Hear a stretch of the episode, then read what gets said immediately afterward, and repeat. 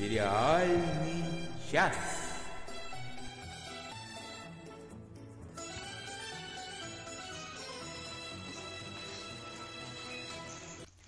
Всем привет, дорогие друзья! С вами сериальный час. У нас очень капризные программы, они все время требуют разных настроек, а от недели к неделю. Вот так вот. Вот, ну что? А судя по тому, как усиленно Надя каждый раз бьет пальцами по клавиатуре, делая настройки, а это не она я у нас бью. профессиональный хакер. Нет, это Оля, профессиональный хакер. Вот.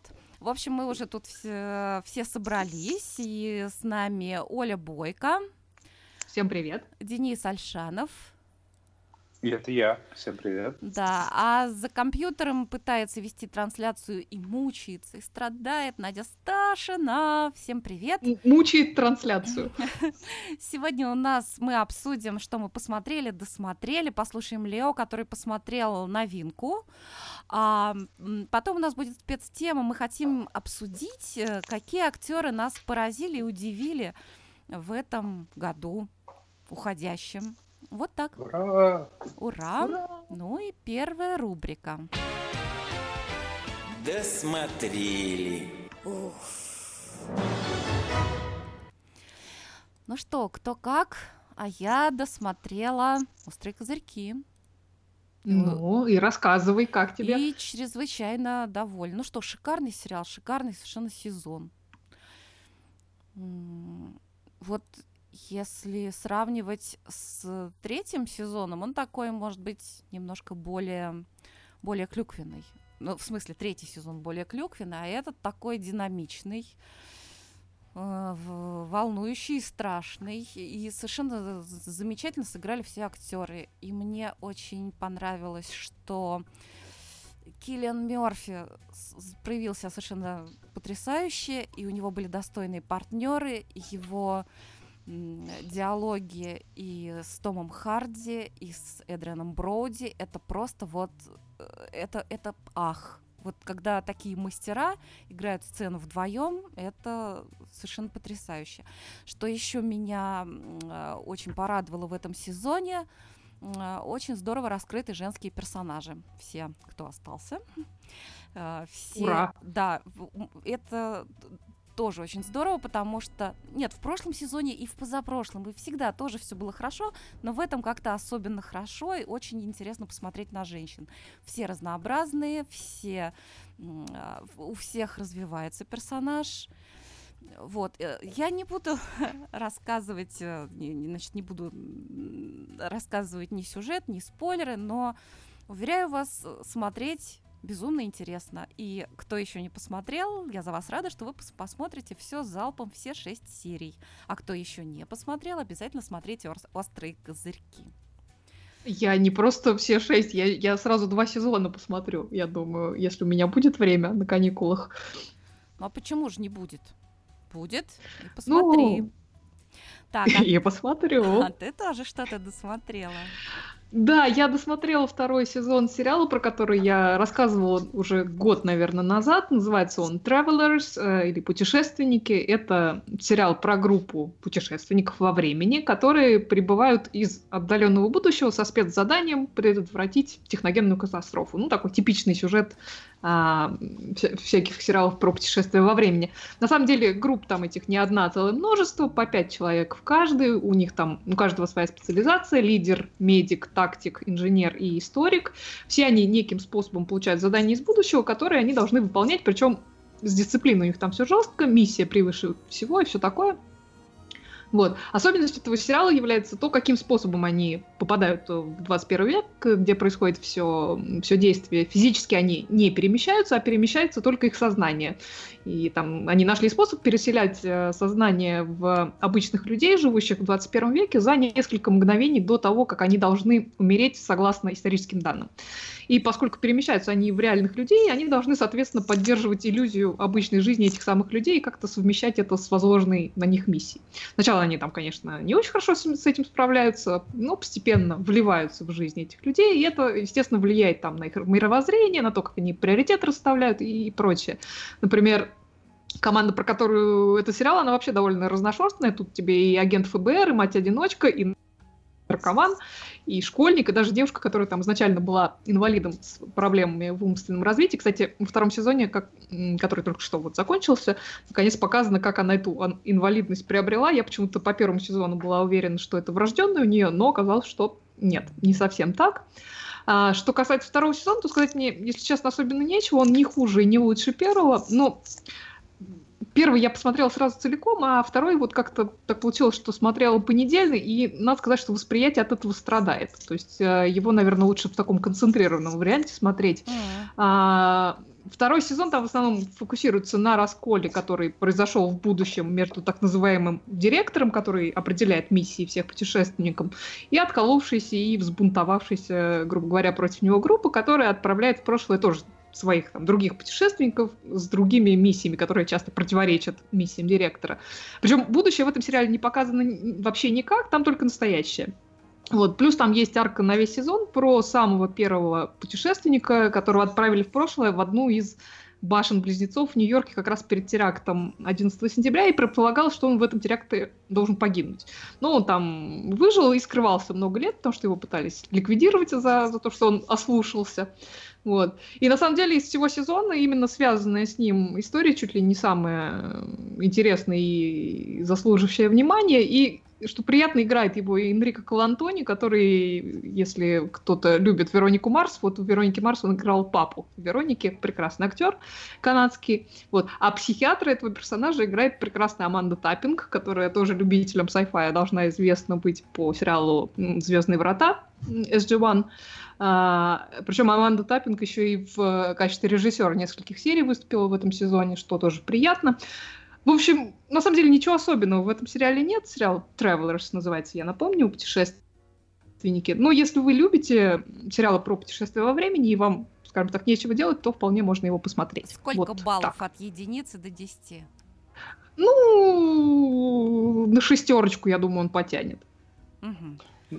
Надь, Надь, Надь, Надь, да? но вы не правы. Сейчас, на данный момент, в баллах э, сериалы про путешествия во времени нужно мерить от единицы до тринадцатой. А, а даже так? Понятно. Ну хорошо. Да. А вот нам, нам в чате пишут, э, Настя Попова пишет, что у нее одновременно и радость, и грусть. Только начала сериал Хэппи, так он уже и закончился. Теперь ждать целый год нового сезона. Вот Настя грустит по этому как, поводу. Как закончился? Я еще только две серии посмотрела, а он весь уже вышел? Да, вот Евгений возражает, говорит, что вроде там 8 серий должно быть в первом сезоне. Вот, а Александр Кустанович пишет, что выпустили пятый сезон Orphan Black на DVD. Ну, мне кажется, он давно на самом деле вышел, э, хотя, возможно, Александр имеет в виду, что он в России вышел. Тут я вам ничего не могу сказать, вот, но это приятно. А вот а... Настя пишет, что 4 серии, по крайней мере, это то, что ей удалось найти. Э, ага. Надь, ты смотришь, поэтому я не в курсе. А параллельно с тем, как Надя рассказывала про свои козырьки, э, у нас в группе ВКонтакте Анна Ментлин написала тоже восторженный, достаточно длинный комментарий по поводу того, что досмотрела их. А, я вам буквально одну маленькую фразу оттуда. Почему в ВКонтакте? Телевизор... В Фейсбуке. В Фейсбуке, да, я это имею в виду. Ну, подумайте, ну, у всякого бывает. В наш телевизор с криками летели, в скобках, не тяжелые, скобки закрываются, предметы в ответ на, на нахальные и шикарные сюжетные повороты. Точка. Прекрасно. Прекрасно. Ну, а давайте тогда э, что-то более такое повседневное. Смотрели, смотрим, посмотрим. Ну, у меня такое, смотрели, смотрим, посмотрим. Немножечко, немножечко как жираф я тут выступаю. Потому что я добралась наконец до сериала Грейс и Фрэнки. К сожалению, я неправильно, я неправильно загрузила слайд-шоу. Извините меня. Вот, ну, next time. Вот. И, и, конечно, я безумно рада. Но он такой... Я ожидала какой-то большей бугагашеньки.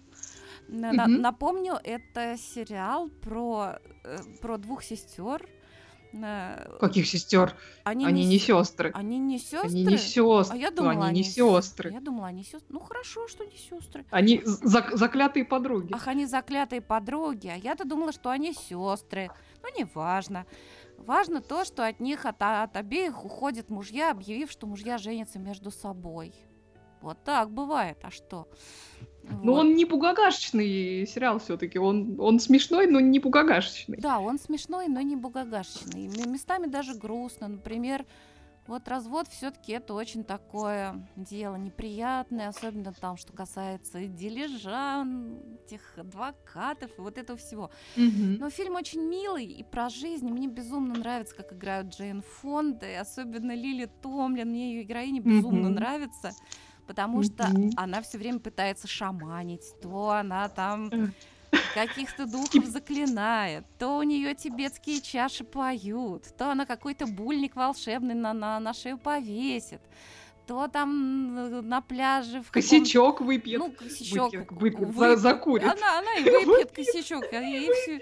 Вот. Вторая сестра, она такая более нормальная, а вот эта сестра, которая... Не сестра она, какая Ой, она сестра? Ну, мы все сестры в, ка- в каком-то смысле, да?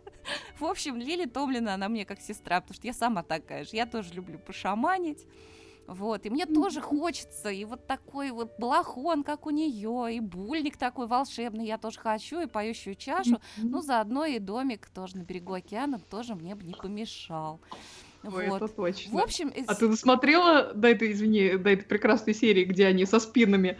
Нет, не досмотрела. Я посмотрела пока О. пять серий. У меня еще много прекрасного впереди, чему я очень рада.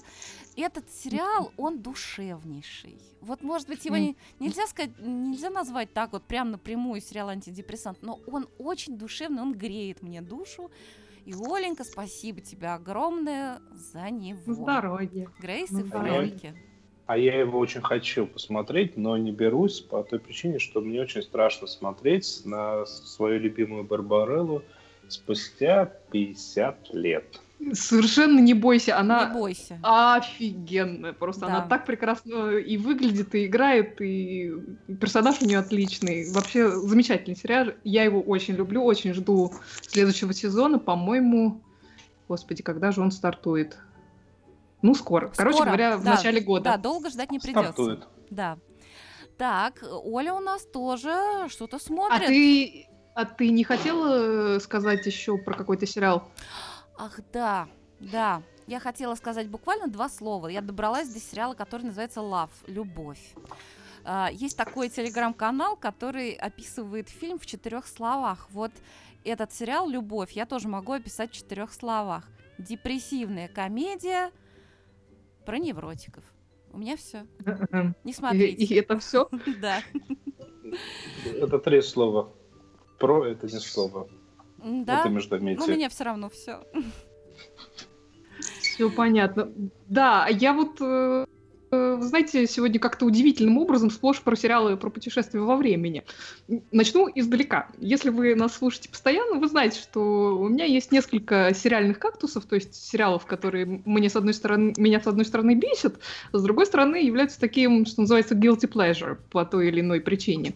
Так вот, один из моих таких сериальных кактусов это сериал Supergirl, э, снятый по комиксам вселенной DC. Выходит он на довольно специфическом канале CW, где помимо него есть еще три сериала из той же вселенной. Это сериалы Arrow, Стрела, The Flash, Flash и Legends of Tomorrow, Легенда завтрашнего дня.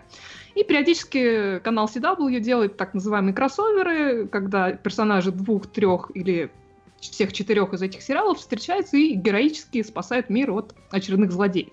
И вот не так давно, то ли в конце ноября, то ли в начале декабря, они сделали большой кроссовер из четырех серий, по одной на каждый из этих четырех сериалов под названием «Кризис на Земле X». А, Вот во время это- этого кроссовера куча персонажей собралась на свадьбу персонажей одно- одного из этих сериалов, и свадьбу эту грубо прервали фашисты из параллельного мира, с Земли X, так называемый, где Вторую мировую войну выиграли фашисты. Это привет сериалу нашему любимому О, да. «Человек в высоком замке». Да. Вот. И кроссовер этот оказался, на удивление, неплохим. Ну, понятно, что со всеми оговорками жанра, но тем не менее. И я что-то как-то решила попробовать посмотреть другие сериалы из этой вселенной, помимо Супергерл, не без скепсиса, естественно, потому что все-таки жанр специфический, канал специфический, да и Денис сильно ругал все это дело. The Flash я как-то решила пропустить. Начала с сериала Arrow, Стрела. Выдержала не очень много, потому что там как-то пафос и серьезность совсем зашкаливают. То есть совсем Там- уж кактус. Но вначале там хотя бы Джон Барроумен, а потом даже он не спасает. Да, потом даже он не спасает. А, вот. Ну, кончилось дело тем, что я посмотрела серии, которые имеют отношение к Саре Ланс, она же канарейка, потому что она один из главных персонажей э, «Легенд завтрашнего дня», Legends of Tomorrow, за который я вот как раз принялась, бросив стрелу. И вот этот сериал, оказывается, казался как-то сильно больше из разряда именно guilty pleasure, чем сериальный кактус. То есть «Легенда» — это сериал такой про команду супергероев, но с оговоркой, что потому что входит в нее и супергерой, и просто герой, и злодеи. Причем все в команде, в одной команде, и, и, там, по-моему, 8 человек их изначально, собирает всю эту гоп-компанию некоторый, некий персонаж из будущего по имени Рип Хантер, играет его Артур Дарвелл, которого мы знаем по сериалу «Доктор Кто». А он хороший а, или злодей? Он, он играет э, мастера времени, мастер-хранитель времени, который... Mm-hmm. Да, это персонаж из будущего, на самом деле. Он там из какого-то 2100, не помню какого года. Вот, и он, вопреки желаниям своих боссов, собирает э, в 2016 по году команду, чтобы остановить приход ко власти некоего бессмертного злодея и предотвратить гибель своей семьи. Причем, когда он их собирает, он там им втирает, что я вот вас выбрал, потому что в будущем вы настоящие легенды, типа лучшие, лучшие из лучших. Потом, конечно, оказывается, что им на самом деле он навешал лапши на уши. Вот. Ну, не суть. Вот. И весь первый сезон они там довольно безуспешно пытаются бороться с этим, прям скажем, карикатурным злодеем, путешествуя на, маш- на корабле машине времени в разные эпохи и пытаясь убить этого вот самого главгада. Этот сезон, надо сказать, не, не, не очень хороший, но смотреть вот на них именно как на группу людей, у которых довольно мало общего, э, довольно занятно. Там там у них, по-моему, два конкретных таких злодея-грабителя. Э, там есть Сар, Сарланс, которая вовсе бывшая наемная убийца. Там пара гиков, пара реальных супергероев. Вот. Ну, в общем, смотреть, как они пытаются добиться хоть каких-то результатов, это довольно, довольно интересно. Вот. А во втором сезоне они занимаются устранением всякого рода анахронизмов, которые возникли в истории, в том, ну, скажем так, во многом из-за их же косяков. Э, и путешествуют они там в разные эпохи, там и Дикий Запад, и времена гражданской войны в Америке, и лихие 20-е, и 50-е, и 80-е и так далее. А, кстати, одним из злодеев этого сезона вот тот же самый эм, Джон Баруман выступает. Собственно, тот же персонаж его это, О, напомню, господи. капитан Джек из э, Доктора Кто. Да, да, да, из Доктора Кто, да. Э, вот, собственно, тоже персонаж, который появляется в «Стреле», вот он появляется в «Легендах э, завтрашнего дня». Вот.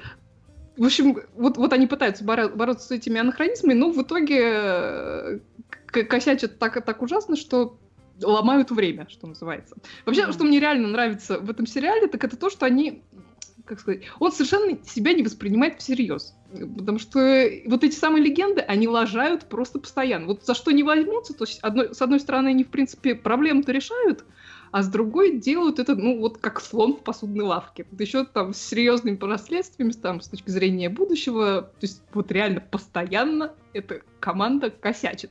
Это на самом деле довольно смешно обыгрывается вот в текущем третьем сезоне. Я его на самом деле только начала, по-моему, вышло 9 уже серий в нем. А, и вот в этом сезоне их пытается просто-таки уже отстранить э, чуть ли не силовыми методами специальное бюро времени от, от вмешательства Временные силовики. Временные силовики именно, а, как раз, собственно, под начальством этого самого Рипа Хантера, который их изначально э, собрал.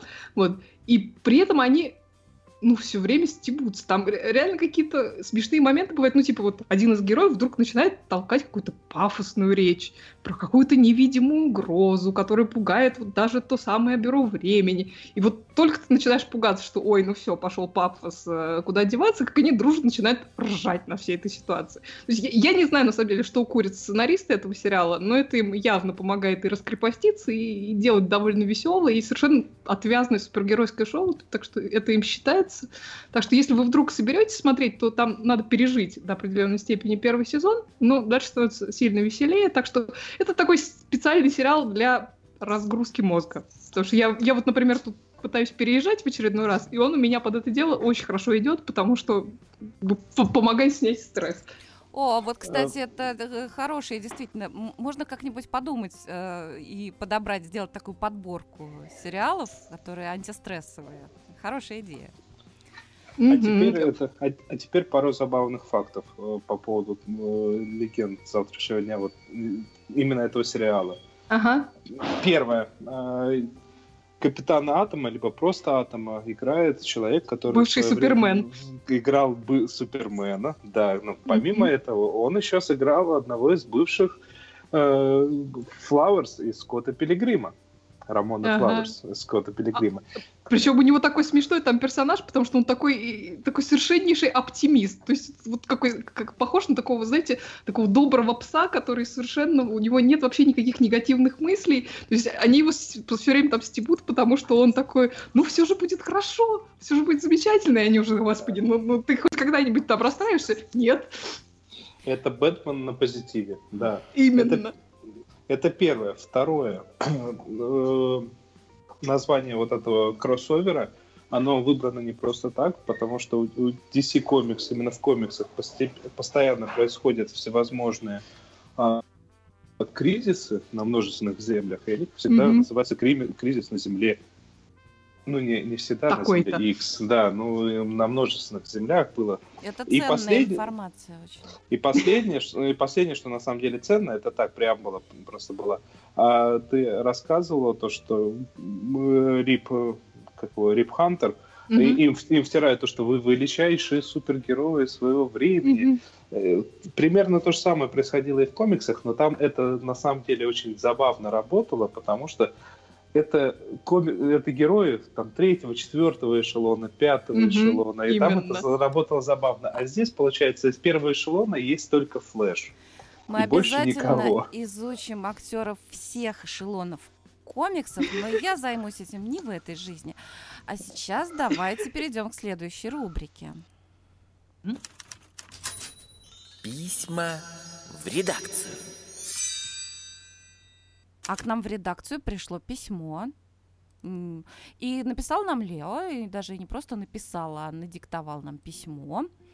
А, и Лео, надо сказать, он следит за новинками, потому что сериал только появился, только я думала, смотреть его, не смотреть. Вот сейчас Лео нам расскажет. Сериал называется Wormwood, по-русски, по-нашему, полынь. Приветствую вас мои маленькие любители заговоров и конспирологических теорий. Надеюсь, эта линия почти не прослушивается и за нами почти-почти никто не следит. Потому что я расскажу вам сегодня о сериале Wormot. Не в омут, а Wormot.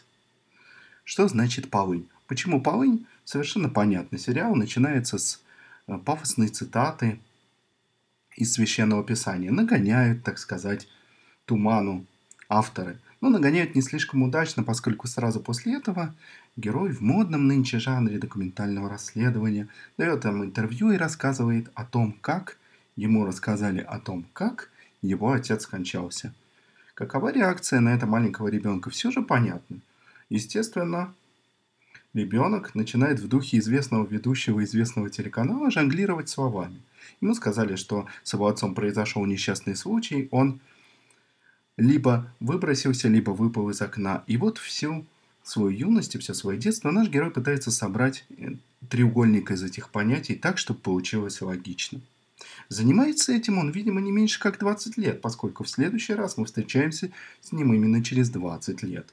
Когда он и его семья узнают о том, что его отец стал жертвой экспериментов CIA и FBI с ЛСД, и вот теперь они узнали правду, когда она, в общем, никому уже не нужна.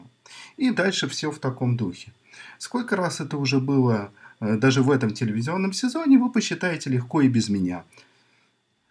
Тема, в общем, заезженная, но несмотря на то, что ее нам рассказывали уже много раз и подавали под разными соусами много раз, также она все еще играет, она все еще козырная, но даже эту козырную, почти беспроигрышную тему заговоров и Большого Брата авторы сериала умудрились доблестно закопать.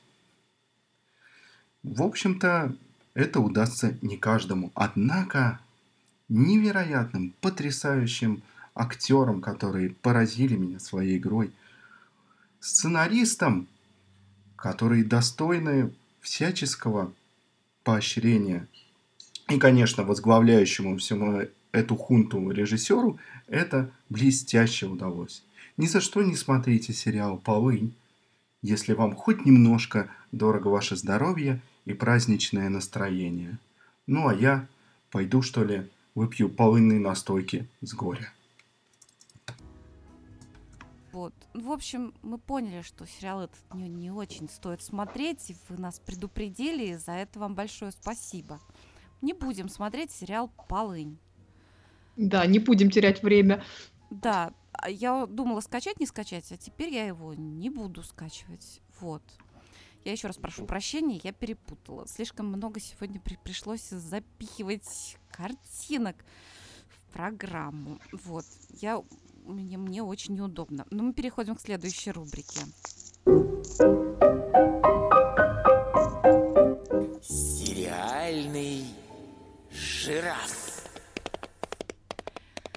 Мы сегодня вдвоем поседлаем сериального жирафа, потому что мы с Денисом посмотрели сериал, который все уже давно посмотрели. И я его стала смотреть, потому что очень многие, включая Александра Плющева, его хвалили. Непонятно за что. Давай. Я- Спойлер. Вот. Да нет, но речь идет о сериале «Наркос» э, или «Нарки», как он у нас, «Барыги», есть такой перевод, Lost фильм, по-моему, так переводит. Это сериал, основанный на, на реальных событиях, сериал про Пабло Эскобара. Ну, что я хочу сказать, сериал, наверное, он ин- интересный, да? Он правда интересный в том смысле, что действительно реальные события там ого-го какие крутые. Но, на мой взгляд, это ужасный недостаток этого сериала в том, что он а, очень документальный. Он мало того, что он документальный, он какой-то вот... Ну, то есть я не, понимаю, какая разница. Можно все это прочитать, например, в Википедии или в какой-то статье, чтобы более подробно узнать, как там, как он там барыжил, как он там избирался в президенты, как, э, как он всех убивал, как его ловили, как э, вот эти... Это все можно узнать, как бы прочитав глазами. Зачем для этого сняли вот именно так сериал, я не совсем поняла. Там даже, ну, это вообще не очень такой прием а, хороший режиссерский, когда закадровые тексты говорят, вот он пошел туда, и в кадре он действительно пошел туда. Но еще хуже, более того, закадровый голос говорит, это невеста Пабло. Пабло ее действительно очень любил. Ну вы, ну слушайте, вы кино снимаете или что? Ну вы мне покажите, что он ее правда любил. Не надо об этом говорить. Вот эти вещи совершенно... Ну это надо показать. Зачем это описывать словами?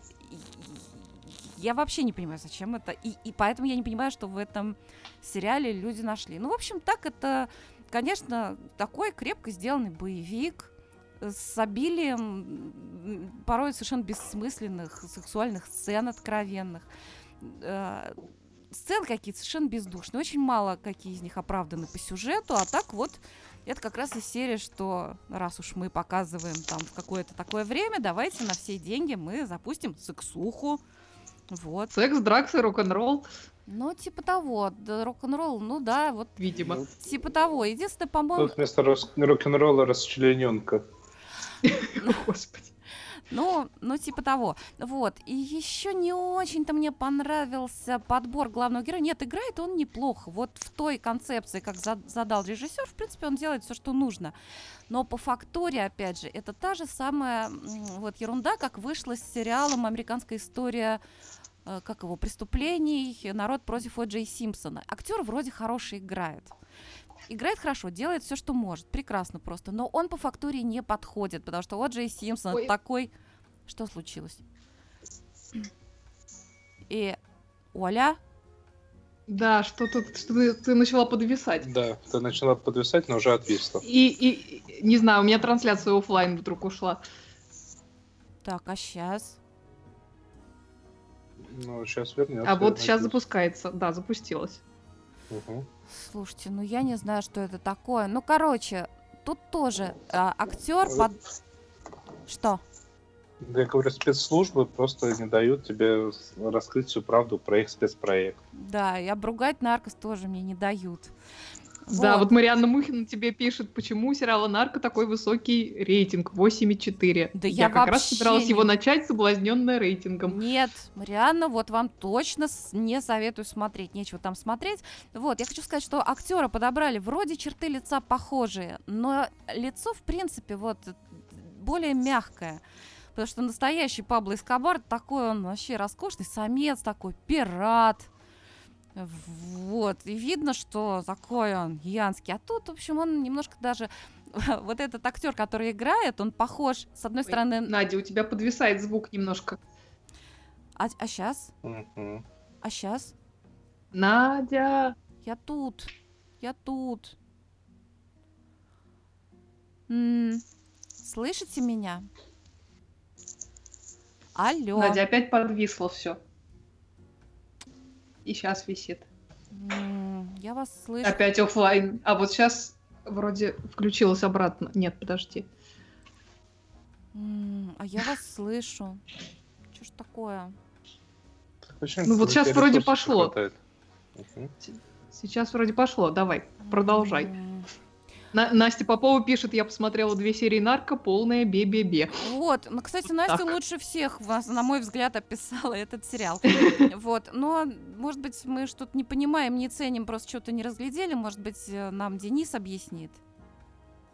Я на самом деле тоже... Я не смотрела, если что. И не надо. Я тоже без восторгов отнесся. Просто меня несколько насторожило, потому что вот все, что ты описала, Надь, это все попытки создать документальный стиль. То есть максимально показать то, что мы снимаем очень даже реальную историю. Вот посмотрите, у нас закадровый голос, который описывает всю правду. Он, вот посмотрите, у нас актер очень похожий, он очень похожий. Мы взяли не лучшего актера, мы взяли очень похожего актера. Да не И очень, вот так вот как раз не очень. ну, ну, он, он на самом деле сильно похож, просто в зависимости от того, на какие фотографии посмотреть. Ага. Просто сам факт э, меня вот этот немного смущает. Потому что, ну, мы же прекрасно понимаем то, что это сериал, это история вымышленная. Да, они взяли там 150 тысяч фактов, которые реальные, и, и из них начали кропать что-то такое веселенькое. А давайте он теперь вот так вот, а теперь вот так вот, а теперь он пускай в постели ляжет. Ну, как бы, вот это вот меня насторожило. То есть я прекрасно понимаю, что зачем они делают так. И ты права, Надь. Реально, как бы, ну, в кинематографе это считается очень плохим приемом Это смотреть голос. совершенно неинтересно. Вот Валерий пишет, Пабло Эскобар сделал для колумбийцев Медельине больше, чем все благотворительные организации. Он вовсе не монстр, а как раз наоборот. Ну, во-первых, э, э, человек, который во множестве убивал людей, устраивал теракт, он взорвал самолет, например, насколько я знаю. Он устраивал много взрывов и убил вообще кучу народа. Да, при этом он действительно э, делал очень большую благотворительность. Хорошо, но это не говорит нам ничего о достоинствах сериала. Ну покажите вы это художественными средствами, выразительными. Не надо просто нам картинку. Это все равно, что вот листаешь комикс. Вот точно так же этот... а, Не так, не надо, пожалуйста, на комиксы Ну, заезжать. хорошо. Ком- Не, ну- комикс это художественное произведение. А тут такое ощущение, как будто взяли радиопостановку и наложили на нее картинку. Картинку, да. В общем, мне кажется, что уж в современном мире, когда такие снимают вещи потрясающие, когда чувства так передают. Единственная, кстати, актриса, которая там пытается именно что играть чувства, это, э, ну вот в первом сезоне, это жена главного полицейского. Вот она действительно пытается как-то пе- передавать то, что она чувствует. На нее интересно посмотреть. На- Сегодня интернет немножко барахлит, но вроде опять началась трансляция. Давай, продолжай. Да ничего, в общем, я... Надь, фи- я предлагаю не, не, не продолжать, переходить э, к нашей еще одной заготовленной рубрике. Да, давайте. Сейчас, Нажимай. Да, и все плавно перетекает в рубрику. Сериальный чердак. Итак, на сериальный чердак сегодня нас отведет Денис. А мы продолжаем примерно ту же тему. Денис. Да. Если, если трансляция, подождите, позволит, по- потому что, мне кажется, опять мы оффлайн ушли. Я не знаю, может быть, это что-то с YouTube. И вот теперь Денис может продолжать. У меня на самом деле А, интернет ровно работает. Это, Смотрите, Может, YouTube. ну, у тебя и скайп тоже Скайп, я вас, одновременно. Я вас хорошо слышу. Да что же А вот мы такое? тебя не всегда. Мы тебя не всегда, и сразу после того, как мы тебе начинаем говорить, ты продолжаешь, продолжаешь, а потом явно к тебе приходит наша фраза. Денис, давай, чердак. Короче, короче, на чердаке. Чердак у нас сегодня, ну, по- у нас сегодня выпуск, в принципе, по принципу, давайте кто-нибудь пожалуйтесь уже на нас в Роскомнадзор. Потому что после Наркоса, который, ну так, я вспомнил сразу про такой замечательный се- сериальчик, который назывался «Косяки», «Виц», и как-то еще он у нас, по-моему, назывался. Ну, короче, было много разных переводов. В оригинале он называется «Виц», ну, «Косяки». А, это сериал от, о женщине, которая внезапно лишается мужа, который умирает во время пробежки, и остается с тремя детьми. Двумя постарше, один совсем взрослый, второй помлад- ну, пом- средний такой, и, грубо говоря, грудничком. Если мне память не изменяет. Или не было там грудничка. Ну, неважно. А, И для, для того, чтобы вы, выжить в достаточно, дорогой белом, в достаточно дорогом белом пригороде, она э, находит себе подработку. Она начинает распространять траву. А Вначале среди других мамаш. Потом она расширяет свой бизнес, расширяет, расширяет. И очень органично входит э, во все эти безобразия на всех этапах. Вплоть до того, что на какой-то момент она становится женой э, мексиканского политика, который занимается тем, что у себя выращивает, а в США продает. А, а благодаря тому, что в главной роли, э, как Анна Луиза Паркер, по-моему, актрису Мгм. зовут, Да. которая достаточно такая приятная этной наружности женщина, то сорт, который специально для нее разработали, назвали таким распространенным в интернете названием «Милф». То есть намекая на то, что она очень симпатичная женщина. А, Я к чему вспомнил? Сериал на самом деле достаточно забавный, хотя при такой его продолжительности, он, по-моему, 6, 6 сезонов шел или 5, бывают моменты, когда он немного Да, нам- приседал. Вот. А, Ну, давайте еще буквально два слова. Почему надо смотреть этот сериал? Потому что он выходил э, в те времена, когда во многих крупных странах э, основательно менялась политика в отношении э, наркотиков как, таковых. И там это все, естественно, в той либо иной виде отображается. То есть, понятно, США уже были на пороге легализации употребления кое-где, не продажи, а именно употребления. И многие таких поблажек было сделано. И там это в достаточно забавной форме отображено. И если посмотреть этот сериал, понятно, то, что вся эта уголовная война, она приводит ровно к тому, что появляются банды, появляется кровь, которая здесь тоже все есть, это все весело, забавно. А, но, как бы, мир изменяется, мир двигается, плохо это хорошо оценивать не будем.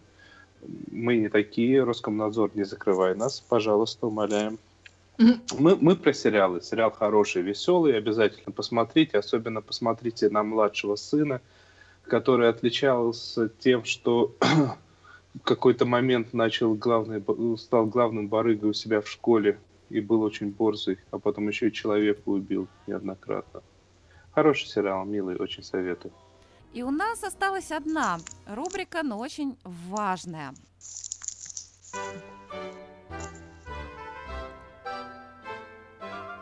Аллея звезд.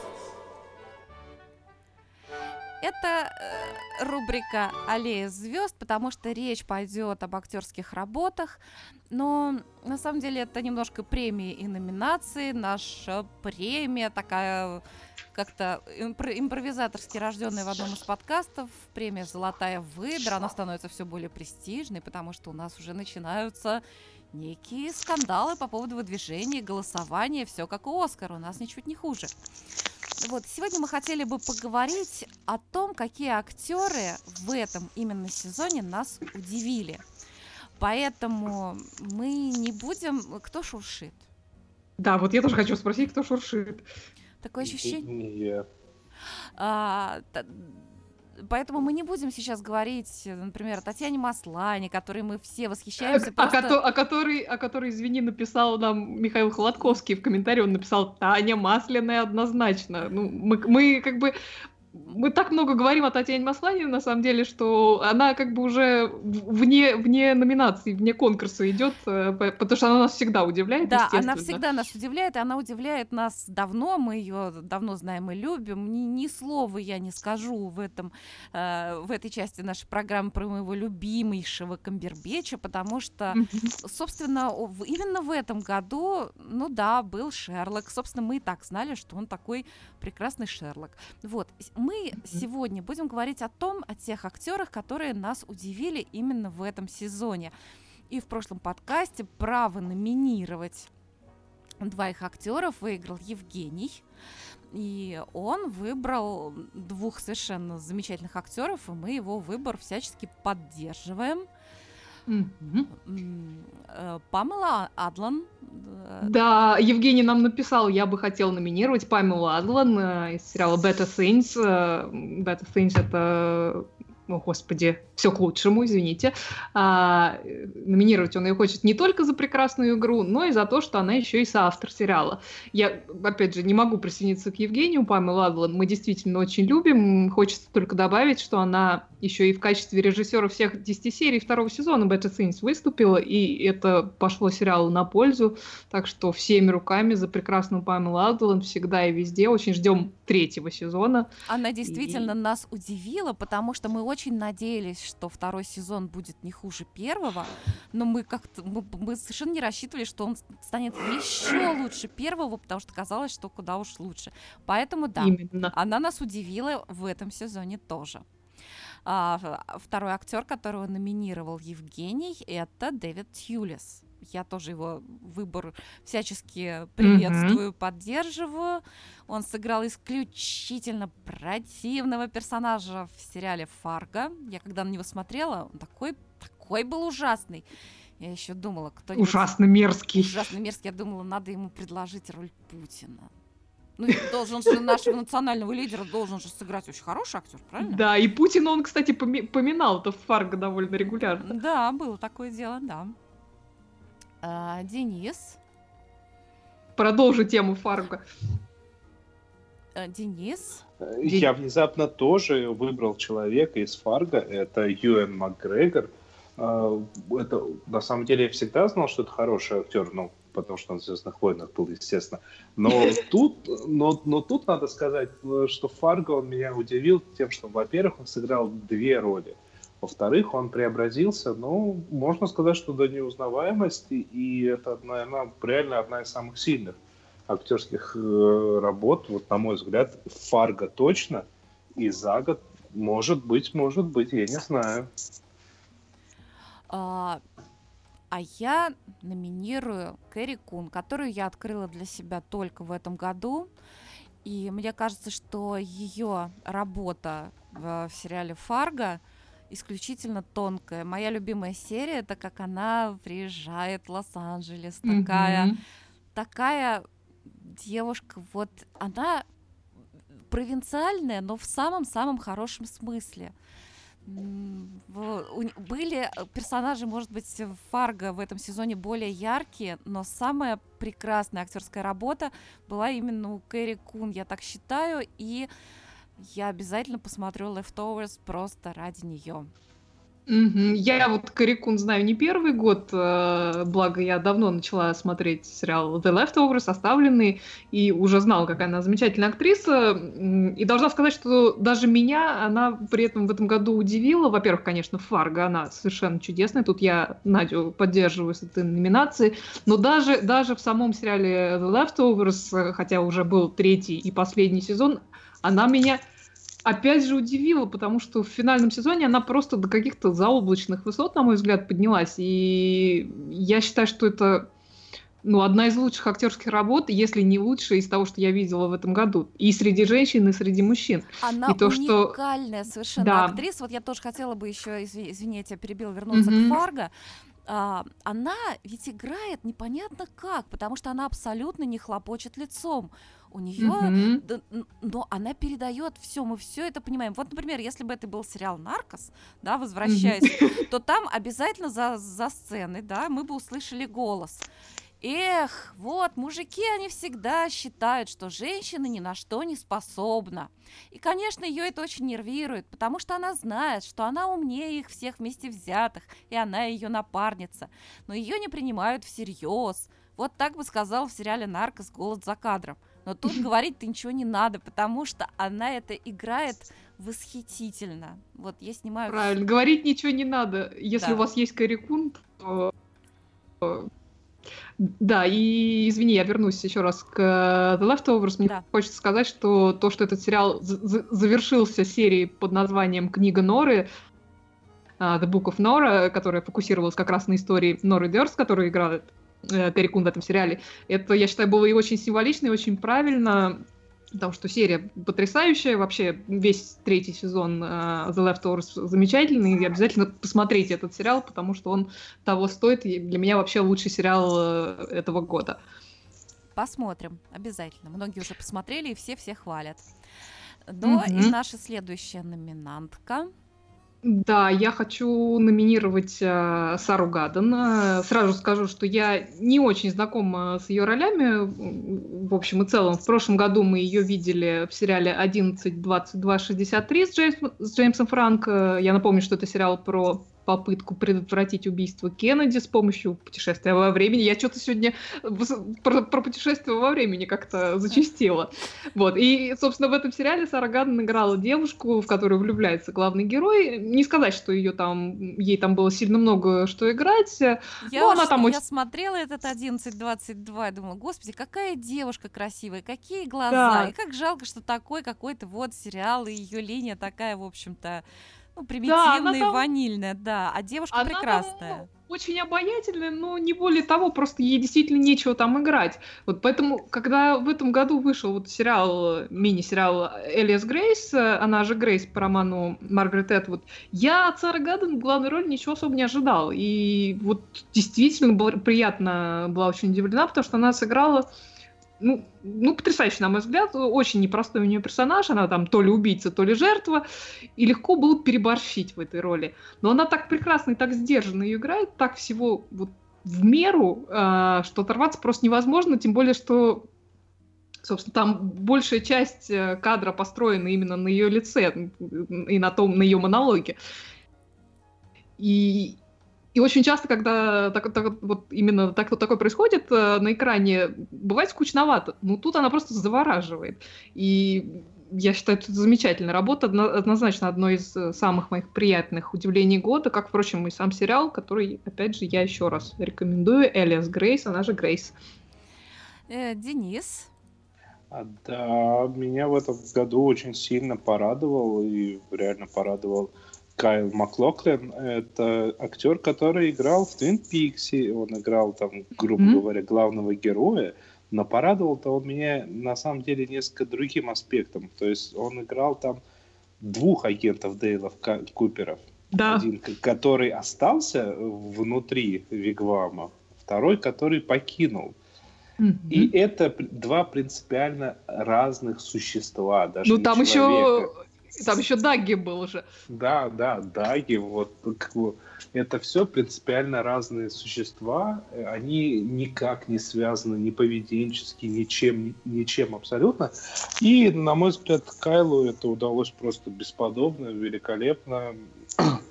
Он и раньше-то радовал еще во времена Мгм. времен, но сейчас порадовал просто неимоверно. Умеют старички, умеют. Да, и причем можно очень много разных вещей говорить про этот э, третий сезон Твин Пикса, но именно работа Кайла Маклахлана, я считаю, была действительно замечательная. Это просто лучшее, что было в этом сезоне, на мой взгляд. Так что я тебя, пух- я тебя поддерживаю, Денис. А я номинирую немецкого актера, которого я увидела в сериале «Вавилон Берлин». Зовут его Фолькер Брух, и, по-моему, он гений. У него совершенно удивительное лицо, э, очень тонкие такие нервные черты лица, при этом эти черты лица совершенно не, не мешают ему играть абсолютно мужественного персонажа. Он играет чувство совершенно изумительно. Он, во-первых, красавец, во-вторых, он умница, он, у него очень тонкая и умная актерская игра.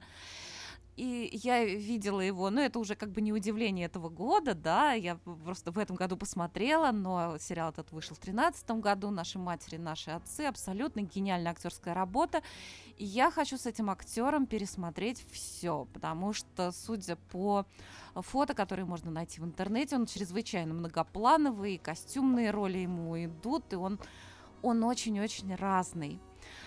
А, в общем, Фолькер Брух это мое, наверное, самое главное удивление этого года, а также его партнерша по сериалу «Вавилон Берлин», а, Лифли за... О, боже мой, ну почему я забываю фамилию ее все время? Кто Фриз. мне... По... Фриз. Лиф Лиза... Да. Так, чик-чик, это я вырежу. Лиф Лиза Фриз. Ну, само собой, она красавица. Но она не просто красавица. Вот такие красавицы с такими правильными чертами лица, часто в кадре они так играют, что вот, ну вот она уже такая красивая в кадре, и, в общем, все уже должны быть этому рады. Нет, она играет совершенно восхитительно.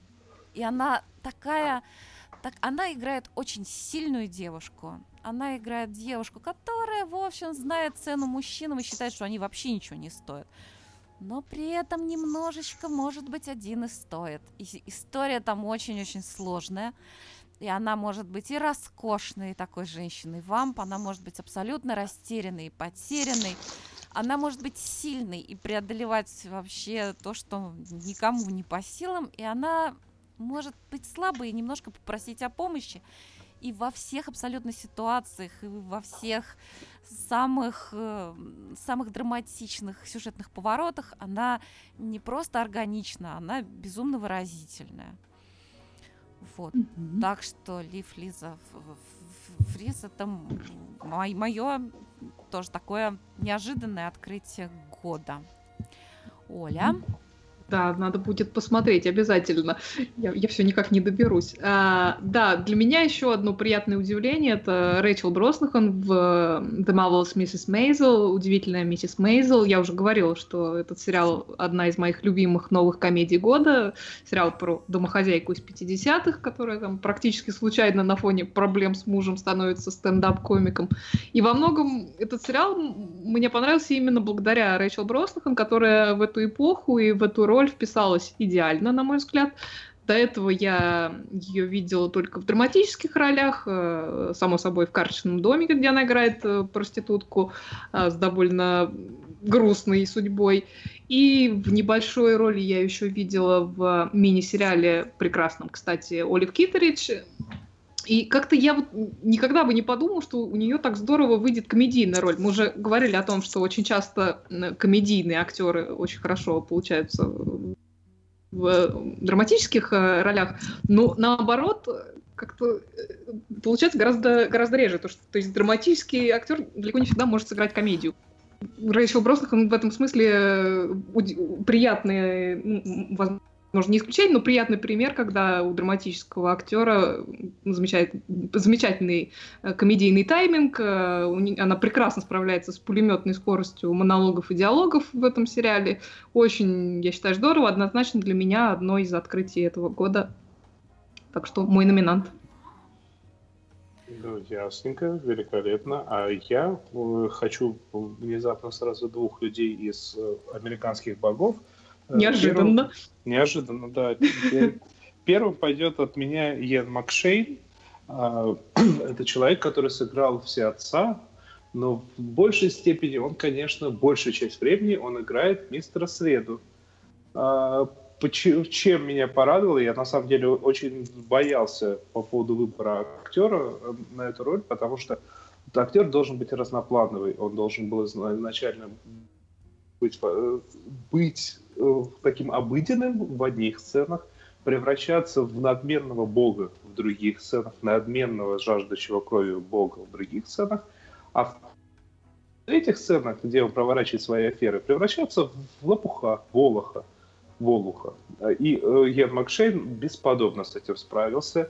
Момент, где с ограблением, ну, не с ограблением, с аферой у банкомата mm-hmm. так и вообще бесподобен. В этот момент вот, ну, нельзя сказать, что все как в книге, но все очень близко и сыграно хорошо, реально хорошо. И второй ну, актер, вторая актриса из тех же богов, это Джиллиан Андерсон. Опять mm-hmm. же таки, вот тут вот, на самом деле для меня прям даже удивление удивление, потому что Джиллиан Андерсон для меня, всегда, для меня всегда была достаточно простой актрисой. Я никогда ну... ее нигде не замечал так, чтобы она была разноплановой и более интересной. А тут она э, создавала карикатурные образы разных эпох, потому что она, выступая в роли медиа, а, телевидения, она в роли бога телевидения, она побывала и в роли Зики Сардаста, это один из образов у Дэвида Боуи, mm-hmm. и в образе Люси, которая mm-hmm. как бы из классического ситкома еще 50-х годов. Да, Люсиль Болл. Да, и в роли еще нескольких. Э, Мэрилин Монро. Мэрилин Монро, да, на которую она внешне конечно, не очень похожа, и даже поведенчески вот тут было не самое точное попадание, но просто ну, Дэвид Боуи, даже это было уже не Дэвид Боуи, это был реально Зики Стардаст, ну, очень хорошее перевоплощение, и я прям в экстазе, честно. Я тебя поддерживаю, собственно, с обоими этими номинантами.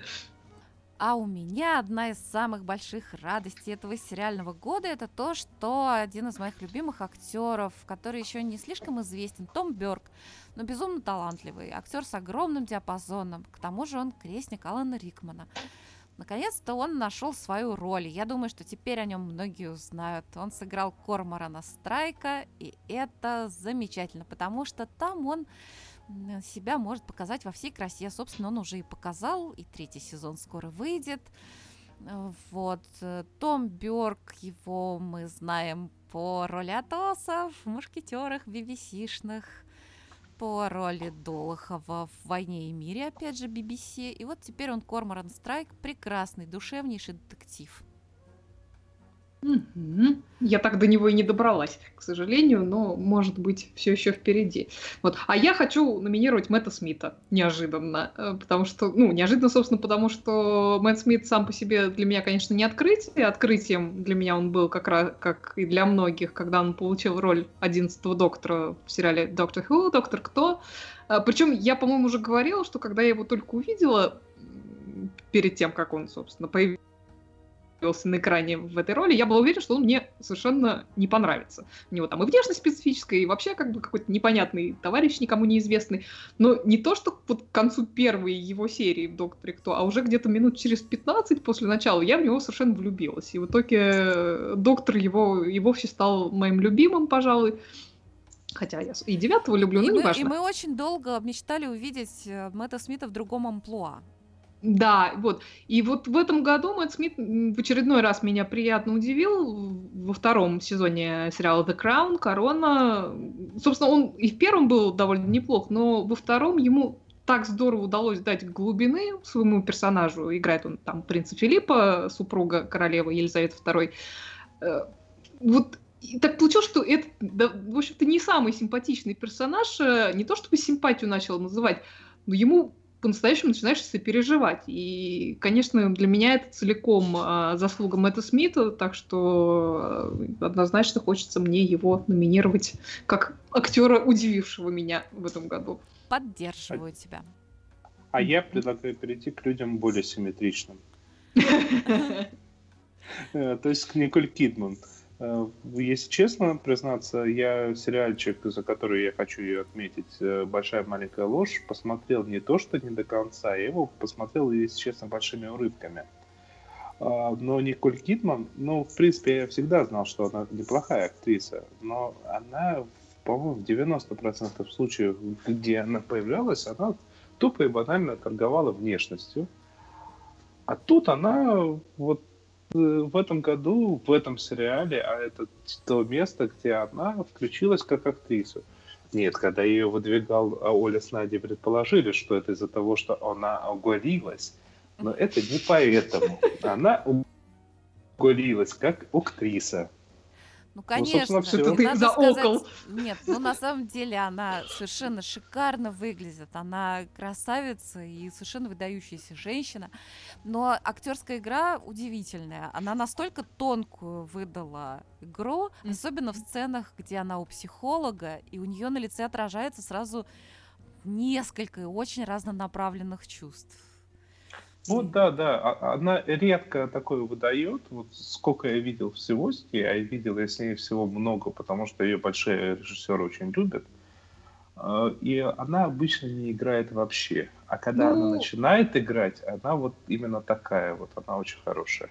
Да, я- это просто в очередной раз доказывает, что Николь Кидман такая актриса, которой нужен хороший сценарий.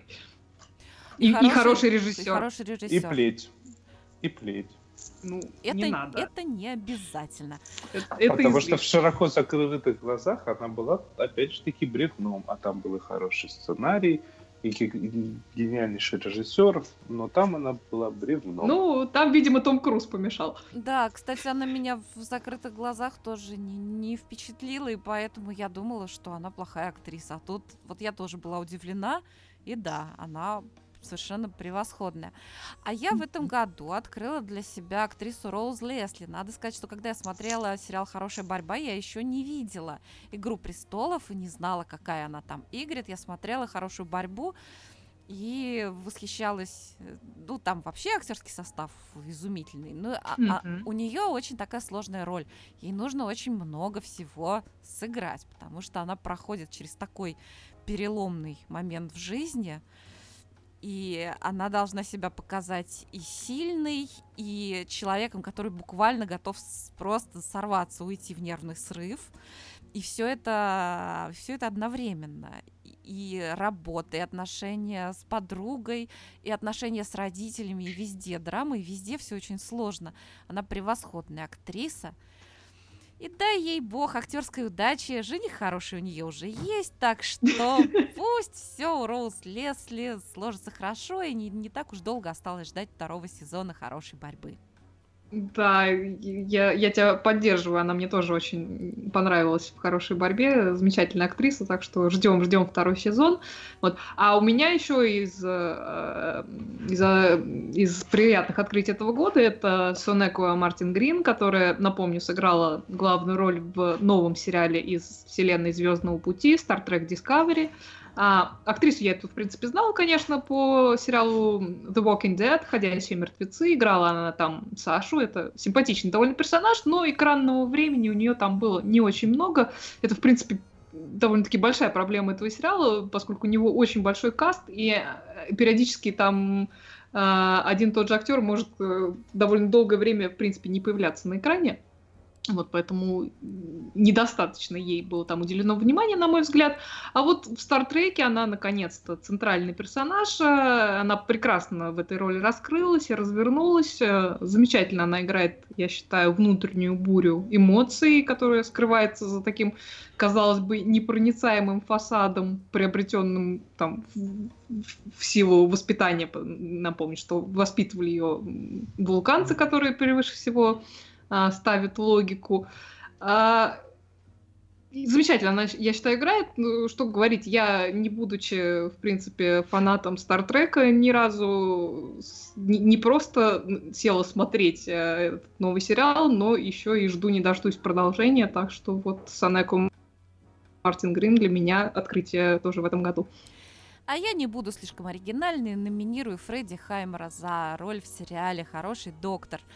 Потому что, во-первых, очень трудно сыграть аутиста, а он это сыграл замечательно, при этом не повторившись. Он не, не брал приемы, которые использовали другие великие, в том числе актеры, до него, играя людей с, таким, с такими психологическими особенностями. Вот, и надо сказать, что к сериалу к самому можно по-разному относиться, но чем дальше, тем его персонаж становится интереснее. И помимо вот этого такого немного отсутствующего взгляда, там появляется еще очень много всего. Это прекрасная работа. И я думаю, что он еще получит за эту роль какие-то призы. Ну да, его же номинировали там на, на Глобус, по-моему. А, так что посмотрим, дадут ли ему что-нибудь. А я хочу номинировать еще одного номинанта на э, «Золотой глобус» Джейсона Бейтмана. «Золотую выдру». «Золотую...» Нет, ну я имею в виду, что он, как и Фредди Хаймер, был номинирован а, на «Золотой глобус». Вот, а, да, Джейсона Бейтмана все знают как комедийного актера, в основном по сериалу Arrested Development «Задержка в развитии».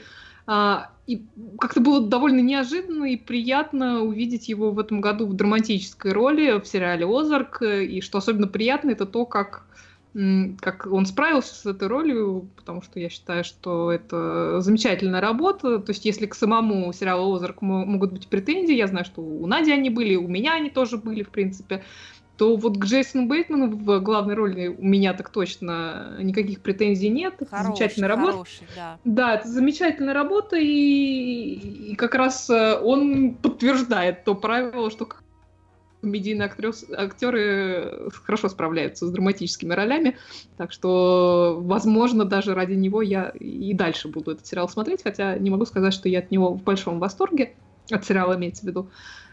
А еще я хочу номинировать еще одного дав- давно известного мне актера Теда Дэнсона а, и Тед Дансон очень приятно удивил меня во втором сезоне отличного э, комедийного сериала The Good Place в лучшем мире.